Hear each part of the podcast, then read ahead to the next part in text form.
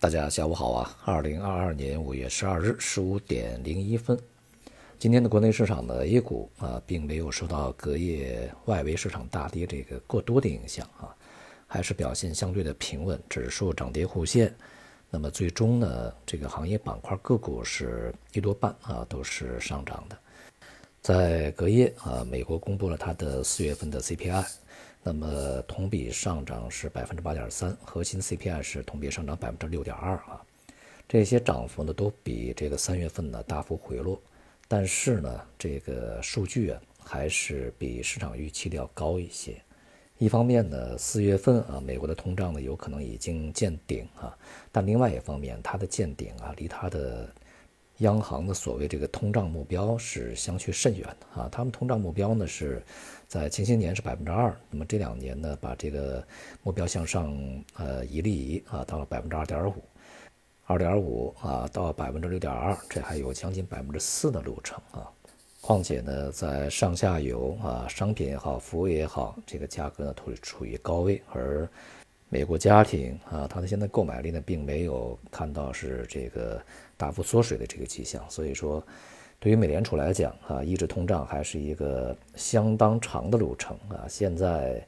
说美国的通胀已经这个变得不是问题会逐步的下降，还是没有那么多的这个证据也还是充满着相当大的不确定。即使未来不再大幅走高，它只需要在这个相当高的一个水平持续停留一段时间，那么对于美国经济的伤害以及美国的这个货币政策的影响是相当巨大的。那么与此同时呢，这个欧洲央行也基本上确定了将在今年7月份去加息，这样的话呢也就使得全球紧缩这个形成了全世界共同踩刹车这样的一个状态。对于全球的整体的这个经济前景而言当然是负面的影响会非常大。因此呢，这个美国股市以及今天这个亚洲股市的整体下跌表现呢就不足为奇。像今天亚洲股市很多这个都在 2% 以上的跌幅小的呢也在 1.5% 以上并且呢非常需要关注的是在近一段时间的全球股市下跌的过程中成长股也好价值股也好，那么它是全面下跌的并没有特别大的区别。国内方面的这个主要地区的疫情呢在近段时间受到了明显的抑制，但还没有这个显示出来这个完全稳定的一个状态那么经济下行的压力呢也是非常大的。在这段时间国常会也好这个中财办也好央行也好都是纷纷发声力挺经济。那么昨天呢李克强总理讲，这个未来的财政和货币政策呢要以就业优先为导向。而今天的这个中财办的副主任也表示呢，中国的财政货币和其他政策呢有足够的空间和多样化的工具，将进一步的加强相机的这个调控该出手时就出手。并且呢他指出疫情要防住，经济要稳住，发展要安全，不能单打一。既要防疫情也要稳经济，这样的一个意图呢传递的还是非常明显而中国央行的这个副行长呢陈雨露也表示当前呢要把稳增长放在更加突出的位置积极主动的去谋划增量政策工具。因此呢从现在的一些信息来看呢，未来这个财政和货币政策呢还会有一些这个动作出来对于当前的中国经济 也好对于这个资本市场也好，势必呢会起到一个稳定的作用但是呢稳定就是稳定，它并不意味着资本市场的牛市就会马上来临。从今天的 A 股表现来看呢，大盘蓝筹表现还是非常低迷的也意味着资金呢从相关的领域是持续流出的，而北向资金呢在今天也是这个录得了20多个亿的流出。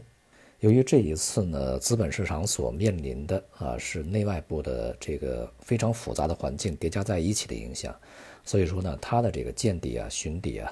这个时间要比在之前股市见底的这个平均时间要更长一些，过程呢也将更加复杂一些对于这一点呢，我想大家一定要有一个清醒的认识。所以呢，我们在昨天讲股市的反弹呢，它是一个结构性的反弹，并不是一个系统性整体的反弹而相关行业板块呢，哪些表现会好一些？那么昨天也讲，那么我们从市场本身层面去观察的话，在近2-3周里面表现比较好的一些行业，也大体可以这个预示着在未来的一些方向。